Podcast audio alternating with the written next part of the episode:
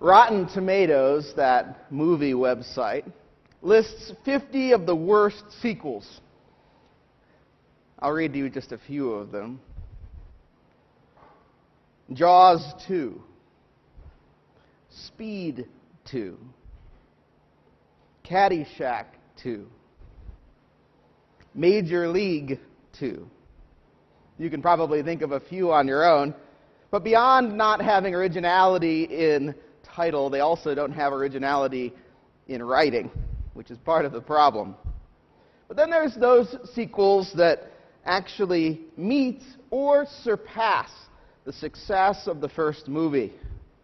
Back to the Future 3, Lethal Weapon 2, Return of the Jedi, Superman 2, Lord of the Rings 2. Usually, the success or failure relies on the sequel being well written and so tied to the original that it continues to develop the characters as well as the story, bringing forth new things, new dimensions to the characters, new dimensions to the story, but retaining a consistency of personality and theme. Genesis chapter 17 is a sequel. Genesis chapter 17 is a sequel. As we look at it this morning, I want you to consider that because it's a sequel of Genesis chapter 15, two weeks ago, which was our text as we continue here with the great patriarch Abraham. There's a great deal of important things in Genesis, but if you take anything beyond the creation story from Genesis, I want to encourage you take note of chapters 15 and 17 because they're all about covenant. They are the foundation of the church, the foundation of who we are as the people of God, what God has done by His grace in His people. And so I just want to look at some of the themes and personalities going from the first to the second iteration of the covenant some scholars talk about Genesis 17 as the ratifying of the covenant. Open up to me, with me to chapter 17 in your Bibles, or take a look at, cha- uh, at um, page 1 and 2 in your order of service, and you can see the text for today.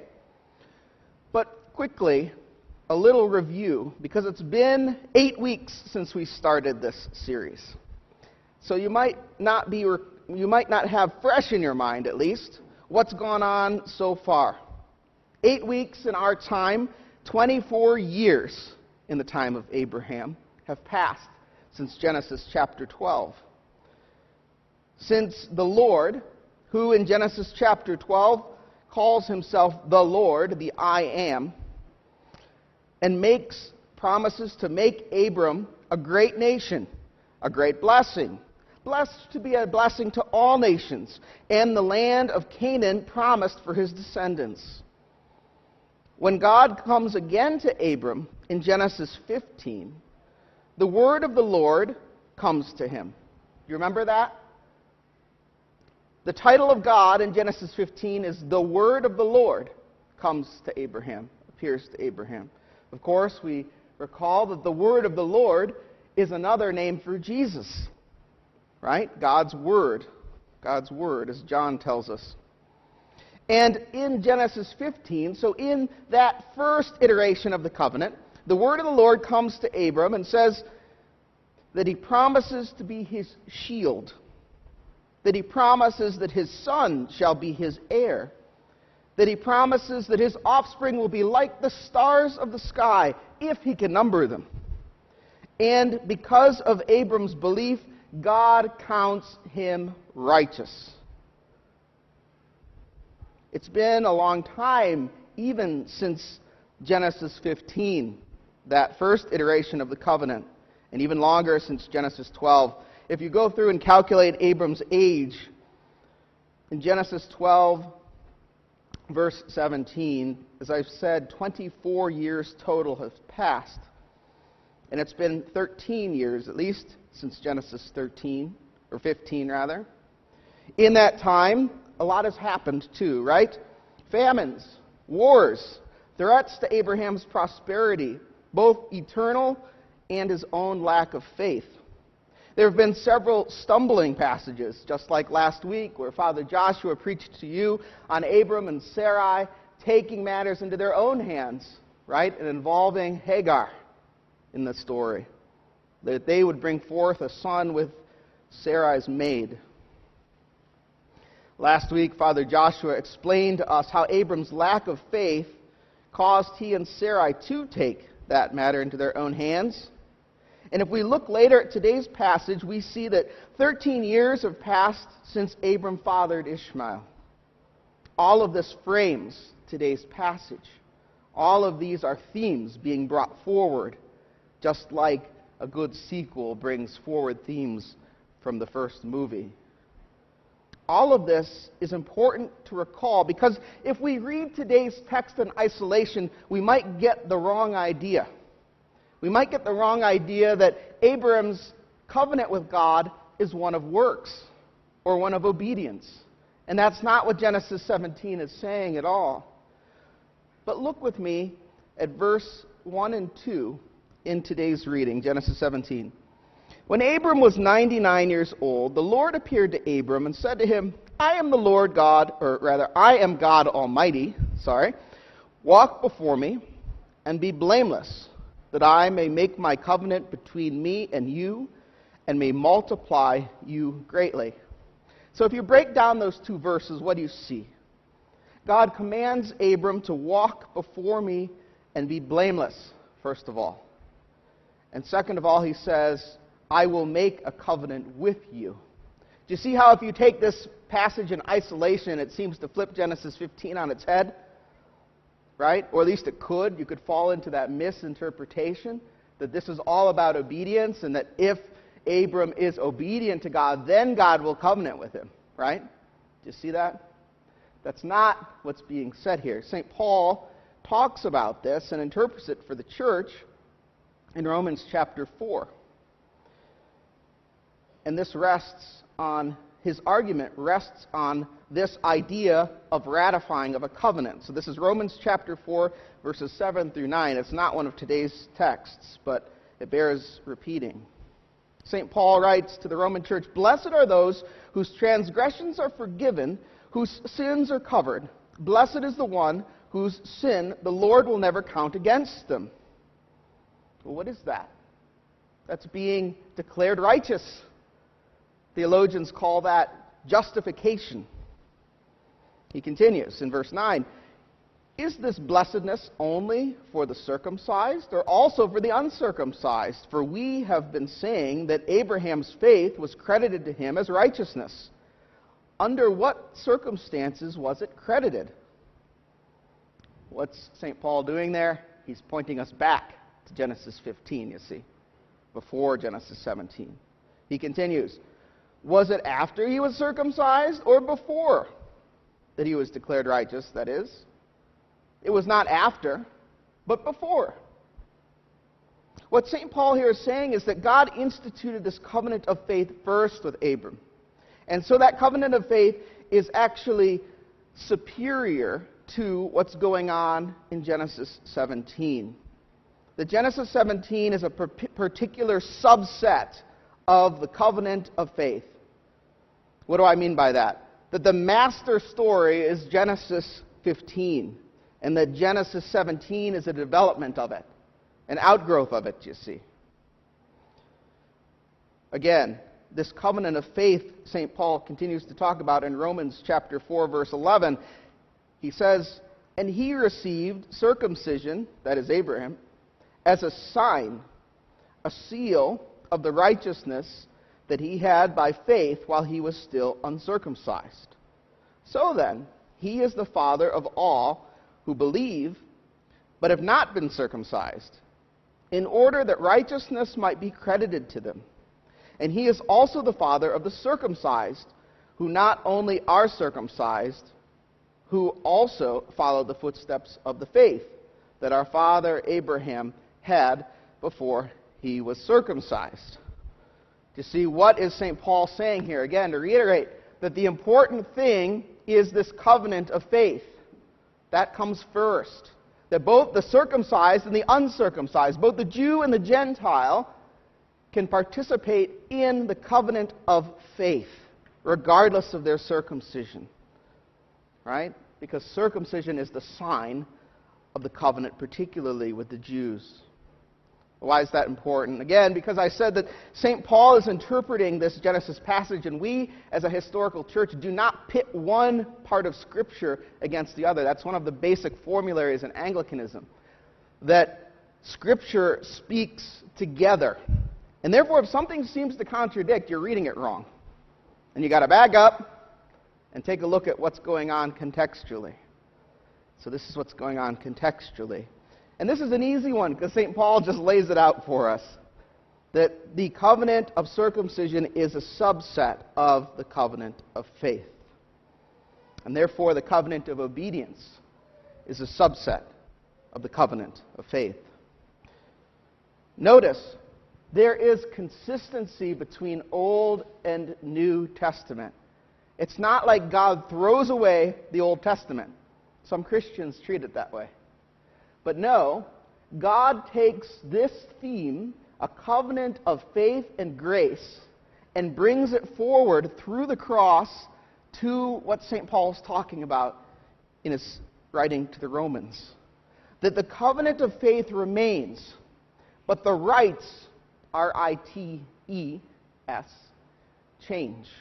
The rites change. Circumcision becomes the sacrament of holy baptism and confirmation. And the faith remains unchanged. As a sign of his promise, God also changes Abraham's name, notice. He adds a letter, one letter that makes all the difference to Abram's name, making it Abraham. Abram becomes Abraham, which means the father of a multitude. It's actually a play in the Hebrew. Look at verse um, 3 of today's reading, Genesis 17. Then Abram fell on his face, and God said to him, Behold, my covenant is with you, and you shall be the father of a multitude of nations. No longer shall your name be called Abram, but your name shall be Abraham, for I have made you the father of a multitude of nations. I will make you exceedingly fruitful, and I will make you into nations, and kings shall come from you. And I will establish my covenant between me and you and your offspring after you throughout their generations for an everlasting covenant, to be God to you and your offspring after you. What's he talking about here? The covenant of faith. The covenant of faith. That's the eternal covenant that persists from Old to New Testament.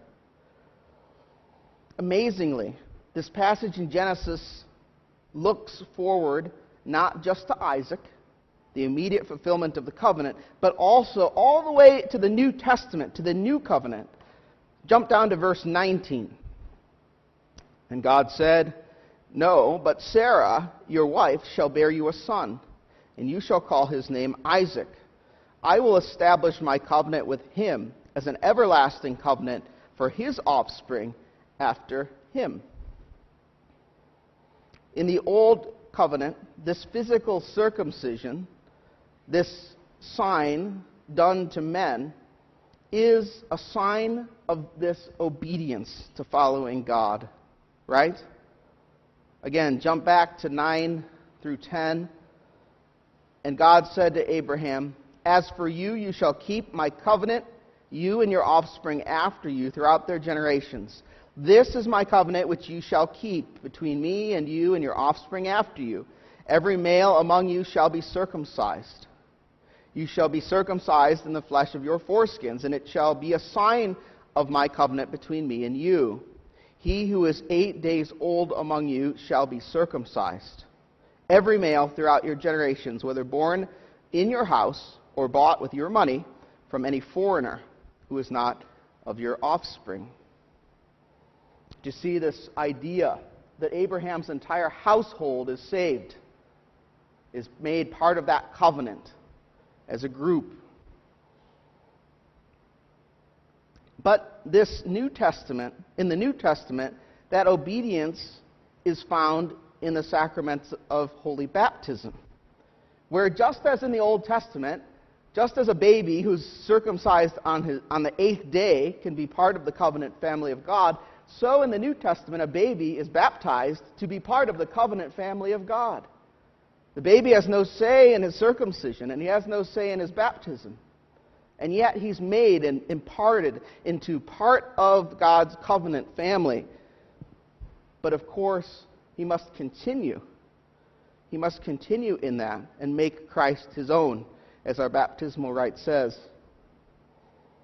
And so in the New Testament, this coupling of obedience is done not just with baptism, but baptism also bestows grace. So it's not just a sign or a token, but it's an effectual action of God upon that child or that adult. There's a renewing of grace that's poured into him or her. In the 1662 Catechism, which we hold to be authoritative, the question is asked What is the inward and spiritual grace of baptism? And the answer is given a death unto sin and a new birth unto righteousness. For being by nature born in sin and children of wrath, we are hereby made children of grace. This is a paraphrase of what St. Paul says in our second lesson today, Colossians chapter 2. Look with me at the beginning of that. It's on page 3. Therefore, as you received Christ Jesus the Lord, so walk in him, says St. Paul. So walk on in him. And then look down at verse 9. For in him the, the whole fullness of deity dwells bodily, that is, in Christ. And you have been filled in him, who is the head of all rule and authority. In him also you were circumcised with a circumcision made without hands, by putting off the body of the flesh, by the circumcision of Christ, having been buried with him in baptism, in which you were also raised with him through faith in the powerful working of God who raised him from the dead. Do you see how St. Paul ties all that together? That obedience to the ruler of the law, that grace, that relationship to Christ. But in the New Testament, in the New Covenant, baptism takes this and is both a sign and an, effect, an effectual work of grace given by God. St. Ambrose of Milan, the mentor of St. Augustine, says this about it, about circumcision. He says, Therefore, the sign of circumcision remained until the truth arrived. The Lord Jesus arrived, when the Lord Jesus arrived, who says, I am the way, the truth, and the life, because he circumcised the whole person in truth, not a minor bodily member in sign. What's St. Ambrose saying?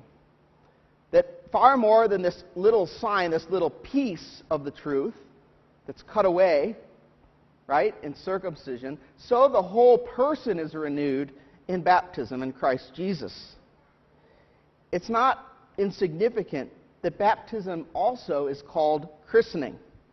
You ever hear that term? It's an older term, but we say we might call something a christening gown, the white dress that the baby wears. Or we might um, talk about going to a christening. Sometimes we talk about ships being christened, right?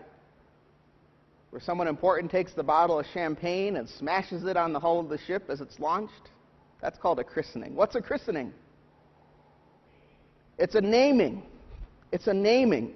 And so it is that naming is attached both to circumcision and baptism. Notice that's not insignificant. And it's not insignificant to Abraham's story either, or Sarah's, as they are renamed in this passage. Abram becomes Abraham. Sarai becomes Sarah. Who names them? God Himself names them. God changes their name. And in the Old Testament culture, the change of a name also meant the change of a destiny the change of a destiny. right? Names were not just labels in the Old Testament, they actually said something about the very essence of who the person was. So, Abraham, whom we call the great patriarch, his name literally means the patriarch, the father of a multitude, right? Do you see the importance of that for the Christian also? That we are given our names at baptism, if we're baptized as babies, that christening combines the giving of the name with the effectual work of God to bring His grace. It changes our destiny, it changes our trajectory. It makes us, as the Catechism says, not children of wrath, but children of God. Children of God. It makes us not sons and daughters of this world, but sons and daughters of God Almighty. We are a new creation, set with a new trajectory. So, what does this say to the church thousands of years after Genesis 17? We can now look back after thousands of years and see the blessings God bestows on Abraham and Sarah through the covenant of grace, the covenant of faith, signed by circumcision. We can see how their trajectory has changed from a couple who's barren, who has no children, to being blessings, not just to their own family, but to nations, and to be new creations. For Abram, Abraham, rather, and Sarah are saved by faith, just as you are saved by faith. The covenant remains the same. The rite has only changed. And Christ, Jesus on the cross, changed it. For the Christian, as a son or daughter of Abraham, we are sons and daughters of Abraham and Sarah by faith. Once again, look at verses 1 and 2, the beginning of the Genesis 17 passage today.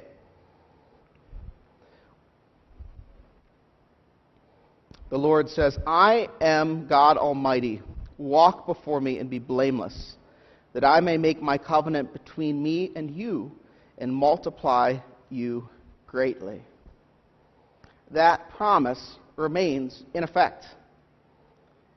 But as that subset applies to Abraham, so it applies to us. That we are, as God's own, covenant people, covenant persons, sons and daughters. We are to walk before the Lord. To walk before the Lord. What's God requiring of Abraham? FaceTime. And not the app on your phone, but FaceTime Literally, to be in his face and for him to be in your face constantly. Relationship, obedience.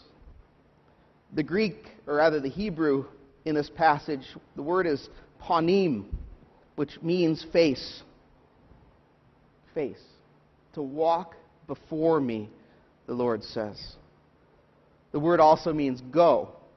So, literally, to walk in the face of God to walk in the face of God, to have Him looking at you and look at Him at every step of your life.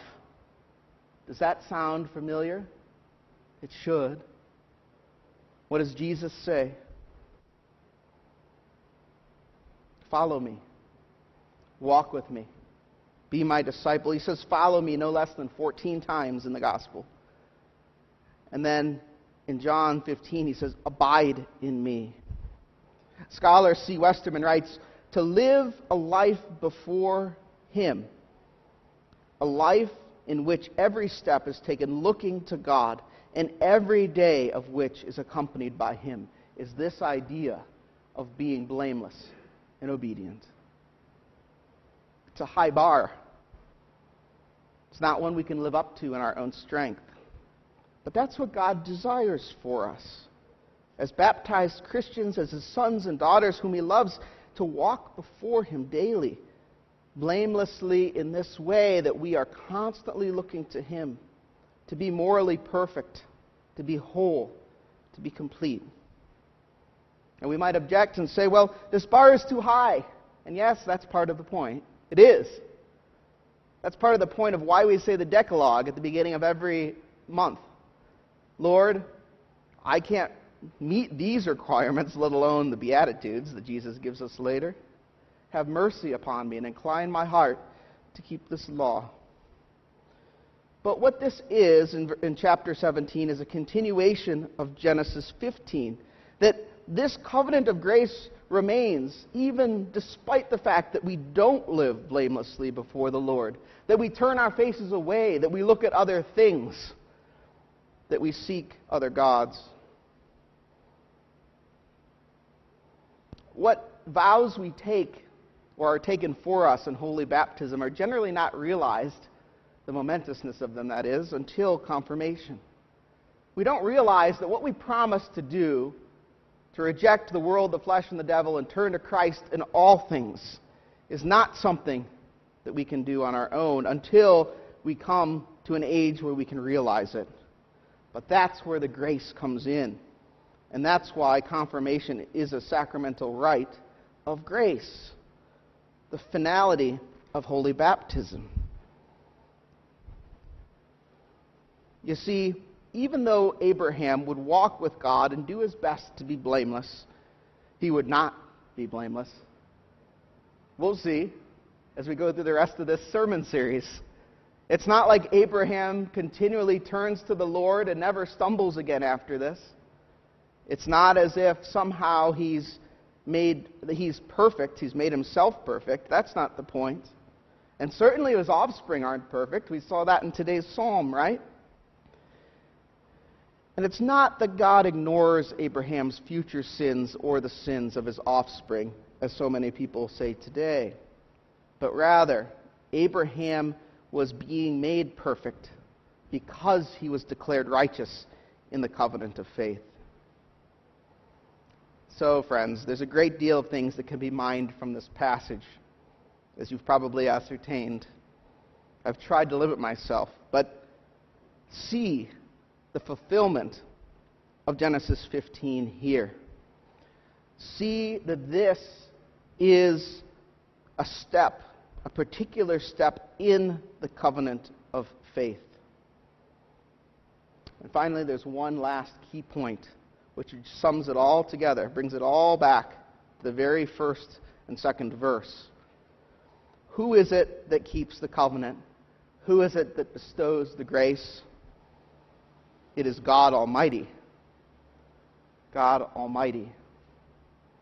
But as you look at that first verse where the Lord gives his title and calls himself God Almighty, and not the Lord, and not um, the God Most High, and not the Word of the Lord, you probably don't see in English something that's really important here.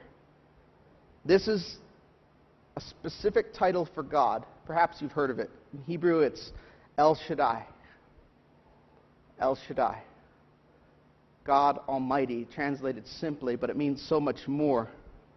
It means the God who makes the barren fertile, as he literally will make Sarah fertile with the son Isaac.